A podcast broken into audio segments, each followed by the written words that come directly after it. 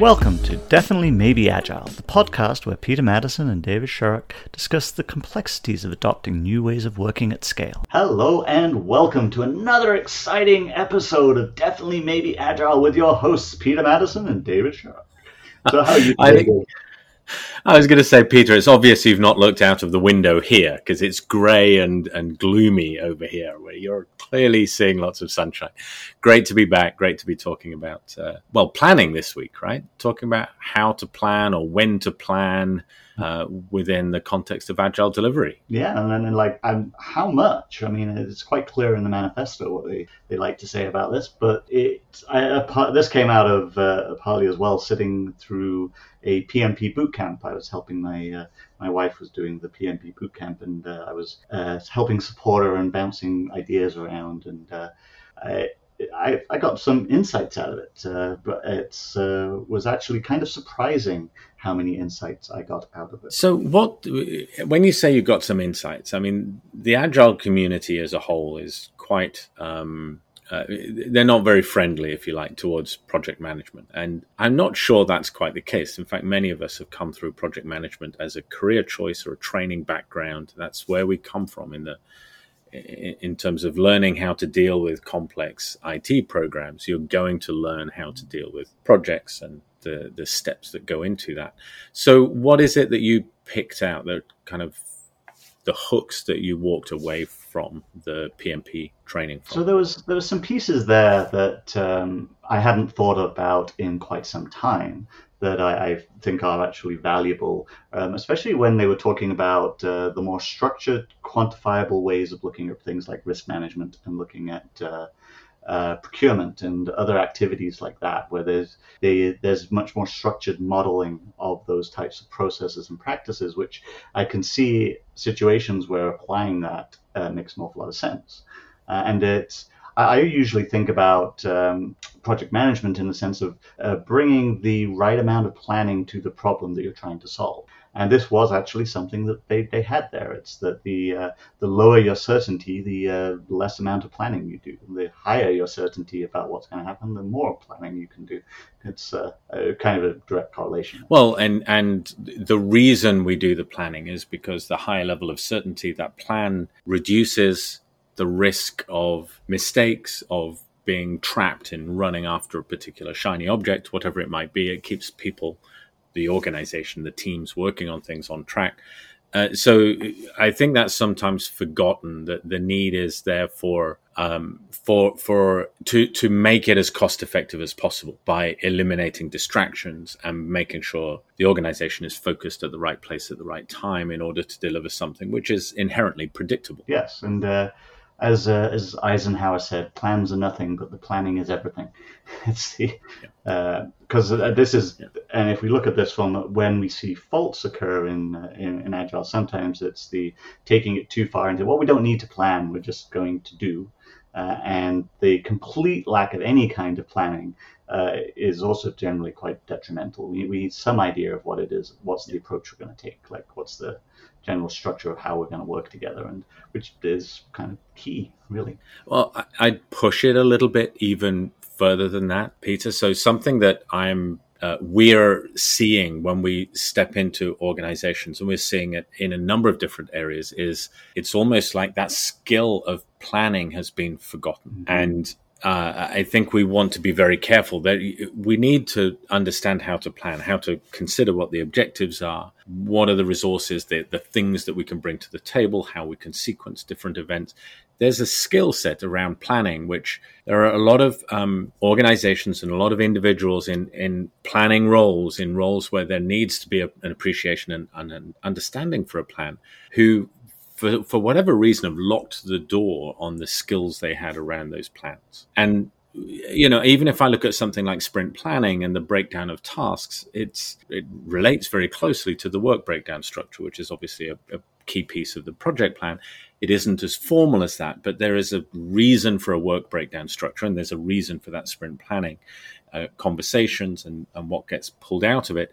And what sometimes happens then is it's almost a random way of getting the work done that follows from that, without an appreciation that there is an order that would make more sense versus an order that maybe doesn't make more sense. And those conversations about, you know, how do you deal with things? If you're taking a half day on a Thursday, how do we work around that? That just that simple level of even planning on just availability and what gets done first, second, third is often missing. If you then factor it up to, but we've got a dozen teams and they're all coming together, we still need that ability to be able to look at the big picture and understand those connections and start talking about planning behaviors and activities and deliverables in a way that's going to optimize delivery. And yet, that word plan or planning or project management or whatever is often shied away from, unfortunately. Yeah, runaway in terror. We don't want to do any of that because that means we're we're setting things in stone, which isn't necessarily the case either. it's uh, uh, it's really having enough of a, a, plan to be able to do the next things you need to be able to do. And yeah. uh, which is really what we where we started there with like the what is the what is the amount of certainty? What how much do we need to plan to be able to do the next pieces? Uh, do we have a good enough understanding of what the interdependencies are going to be? Have we taken into account those pieces? Are we sufficiently uh, are we sufficiently managing the upcoming risks that we might see uh, with the plan that we have, or are we uh, in a state where more planning might actually add benefits? Because I mean, there's there's also uh, this level of the diminishing returns. You uh, you get to the point where any further planning isn't really actually helping you reduce the risk. You're just uh, um, sitting there moving boxes around on a page. Yeah, well, I, I always like referring now to the the um, uh, my sporting metaphors are coming in again, and my Canadian sporting metaphors, which I have to be careful with because I've not played either of these sports in any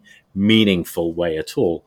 But if you look at something like curling, where I can plan my next move and I can take the time and analyze and understand what things are because it's predictable, because it's stable, even static in terms of the situation and where I'm going to to to what the move will be and what we're trying to achieve. Uh, planning is obvious there. The conversation around what we're going to do with the next stone, how we're going to play that, is very obvious. What's less obvious is the planning that goes into a game like hockey. In hockey, once I put my skates on the ice rink, the plan that I had as I was putting my feet onto the ice rink changes almost immediately because somebody somewhere is trying to knock me off balance the puck is nowhere close to where we thought it was, and you've got a couple of minutes before you run out of puff and you have to come back off the ice. So there's a lot of things there that make the idea of stepping on with a Gantt chart and a plan quite ridiculous. However, and and I think this is you know I use that metaphor because it's so very different to an agile mindset and a planning mindset. But if you talk to the coaches behind the game, if you talk to the professionals in the game, there is a coherence, there is a plan. You don't just have coaches wing the game and come in and just go, just do the best you can. There is definitely a game plan behind this. So that brings us to that sort of appropriate level of planning. What level of planning is too much? And what level, level of planning is the right amount? but it doesn't say don't do any planning. Again, Agile Manifesto does not say don't plan. It says respond to change over following a plan. So have a plan, but don't get trapped into following that plan. Use the plan as a as a backbone from which you're going to adjust as you learn more, as you get feedback, as we make our way towards our end goal. Yeah, and uh, things like uh, options are quite good. Real options is another nice way of looking at this too. Look for the points at which I can make a decision. Do I have enough information now to be able to uh, decide what direction I'm going to go in, and and then I can plan from there where I'm going to go, and it, as long as I've got sufficient confidence in where I'm going. And how do we measure that? Yeah. I, I I hadn't thought about options, but I think that that's a really great way of looking at it because the again as an agile mindset, there's a couple of things that really come to the why you know we like the idea of that real options in terms of what's going on. One of them is uh, you can have multiple options in your hand. You don't have to have one. And I think from a planning process, too often we end up saying there is this one single plan, and this is the single plan we need to follow. What I like about the you know looking at things from a view of options is now we can look at a range of different scenarios and so we can have multiple plans brilliant we've got more options there more more things that we can do but then also the thought about when do we let go of that option? When do we when do we let go and say this is no longer an option. This is not anything we should keep on the table, put more effort into, whatever it might be. And I think that those sort of define that mindset. Many different paths forward and a continual focus on removing options from the table and probably bringing new options on the table as we learn more and explore. Yeah, and uh, that's that's very much in that real options uh, method around like you want to get you want to create options. You want to meet so that you've got different paths you can potentially follow, and now you can decide which way should I go. So I've got so you're wanting to create those opportunities and then that then gives you ways of moving forward and different ways of addressing. And so yeah, th- that was uh, some of the things I, I would say that I, I got from it. Uh, the I, I'm also uh, I really believe that you've got to apply the right practices to the, the right spaces and the right types of problems that you're looking to solve.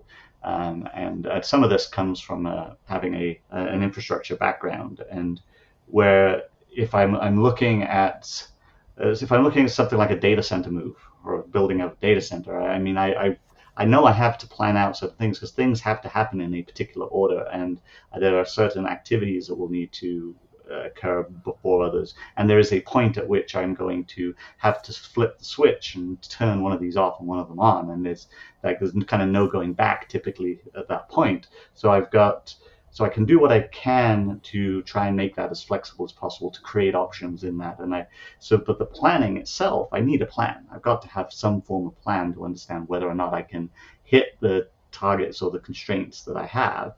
Uh, but underneath that, I can use um, agile thinking and agile methodologies to help um, adapt as things occur within that. So I'm not sticking to the plan. I'm creating options for how can I move forward.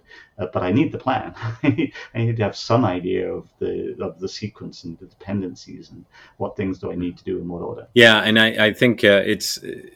Um, I think in many ways, our as an if, if you're trying to drive things from an agile context, we tend to look at individual teams, and there are there are you know the planning around that. But there's a broader piece of how many teams working together are going to go forward, and there's an, a level of I mean planning that any you know multi-million or multi-billion dollar business has to have in order to be able to function and go forward and spend its shareholders' um, capital in the right way. There'd better be some sort of thought as to where it's going and, and some paths that, that allow us to, to go in those directions. So I think when we're looking at the plan piece of it, the tendency of ignoring the planning is unfortunate. We, we definitely want to bring that more to the fore.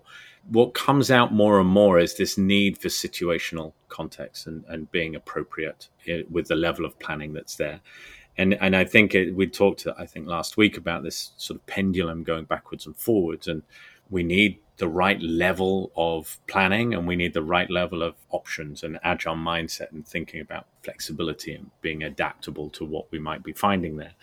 And of course, like any of these things, these are difficult places to get the pendulum in the right place. Yes, because if uh, well, part of it is that the the environment and everything that that exists in is also changing at the same time. So it's not set in stone. It's a it's very much on a bed of shifting sand. It's going to move uh, all over the place, right? As the uh, as the environment that you're operating changes, and especially the, the larger, the more complex, the more dependencies, the more interactions, uh, then the the more uh, different moving parts there are that are going to derail any kind of uh, of planning or even planning methodology. Like how much planning do I need? If if my situation suddenly gets much more complex for some reasons, then I'm probably better not planning as far ahead and starting to react more to the change as uh, I encounter. Now, what about areas or things that you noticed where you go, oh, we've got to be careful there? Too much of that might be detrimental. Was there anything that jumped out in your observations? Uh, there was definitely some. There were some interesting pieces where the the project manager was the the authority to end all authorities, and he had. Uh, he was almost dictatorial in uh, in their in the way they described it across the uh, across the execution of the uh, project, and they didn't which all good project managers that um, that I've ever worked with don't typically behave that way. so, uh, but uh, there was a lot of that in there, which I, I didn't think made a lot of sense. Uh, things that, uh, according to the, the what's in there on PMBOK, for example, the work breakdown structure is entirely generated by the project manager, whereas in an agile sense, something like a user story map would be a more collaborative exercise where the team comes together to map out what is the sequence and dependencies between the different pieces. So there, there's there's areas like that that I thought were kind of interesting. Um, there is there is a lot of documentation. like everything is documented. Uh, a horrendous amount of documentation. Uh, I think there's a there's a need to make sure that you're only doing as much as you you need to to communicate ideas and uh, not necessarily the the huge um, sort of masses of documentation that were required if you did every single little piece that was asked for there. Uh, so those are a couple of the major pieces, I think. Yeah, it's. Um, I couldn't agree more on the documentation. I think uh, this is a really challenging piece because there's a safety in documentation in that project planning mindset. Um, which which is often misleading if your environment is continually changing. Of course, that's part of it. There are two other areas when I look at uh, this sort of project planning mindset and and how that can negatively it can c- conflict or or, or um, bounce against an agile mindset. And I think one of them is where I see a project management mindset trying to be agile. And so the one example that I come across all the time is uh, rolling wave planning or, or iterative delivery. And uh, I mean, great, these are great practices, but they're, they're not agile the the mindset around iterative and incremental delivery is significantly different to the idea of rolling wave planning or iterative delivery. Um, and I think uh, it, it, instead of the Me Too piece of trying to say one is a little bit more of the other or less of the other, I think what we want to recognize is that project management, that mind, that that context is for a very specific type of problem, predictive problems, which are stable and we have a lot of control over what's going on. Agile works in a different scenario, a different arena of problem spaces. And it just happens that complex problems are dramatically growing in the number of places that you see complex problems. So Agile is dominating in those areas. But project management or project waterfall delivery is for a different context. And then the other bit that maybe is slightly related to that, but which can lead to huge amounts of misunderstanding is around estimation and committing to, you know, this is going to take four hours or you're going to deliver on this date. And that is again an area that becomes very contentious, contentious because th- there are different expectations of how estimates are used in the, those different worlds. Yeah, and that that uh, thinking right now that there was a piece where they did agile at the end of the uh, boot camp uh, that had me shaking my head in a couple of pieces. One one was where they equated velocity into time bounds and used that to track teams' performance against each other, uh, uh which was like, oh god, no. maybe that's a topic for a deeper conversation i think because because numbers matter right people need to be able to look at things and assess what's going on it's just we're using estimates in a very very yes, different way exactly. when we have an agile mindset maybe in summary i mean we're just coming up to our time box what are the two or three things that you'd pull out from our conversation this week uh, so I'd, I'd say that um, project management is still valuable and key and we've got to be careful that we don't like throw the baby out with the bathwater. Uh, say that there are there's still a lot of value in those practices, and in fact, and for the for those predictive stable practices, it's the right way to do it. It's like this is these are there's a reason that all of this body of knowledge has been brought up. It worked very very well for tackling those types of problems. Uh, so that's definitely one of them. Um, the making sure that planning is appropriate to the problem that you're solving, that you're doing the right amount of planning and don't over plan, and that uh, you're so you're applying the right practices in the right context in the right space. Uh, but planning itself is important. Uh, the plans aren't necessarily valuable, but the, the planning, the activity of coming together and understanding what is the work that we're going to do is absolutely essential. Uh, so, anything you would add to that? Uh, no, I think so. I think we we touched on a few things just to watch out for, and that's really where the two worlds try and cross over and intersect. And I thought your example of the, the misuse of velocity to try and create those team performance transparency into team performance is a good example. Don't try and use um, waterfall project management methodologies in a space which isn't really appropriate because it's unpredictable, inherently rapidly changing or volatile. And equally, don't use agile because it's very costly way of doing things in a world which is predictable and much more under your own, it's stable and under control. So there's that piece as well, the overlap we've got to watch for. Awesome. So thank you as always, Dave. I always enjoy these conversations. And if anybody would like to reach out to us, they can get us at feedback at uh, definitelymaybeagile.com. And we'll uh, see you again next time. See you again next time. You've been listening to Definitely Maybe Agile, the podcast where your hosts, Peter Maddison and David Sharrock, focus on the art and science of digital, agile, and DevOps at scale.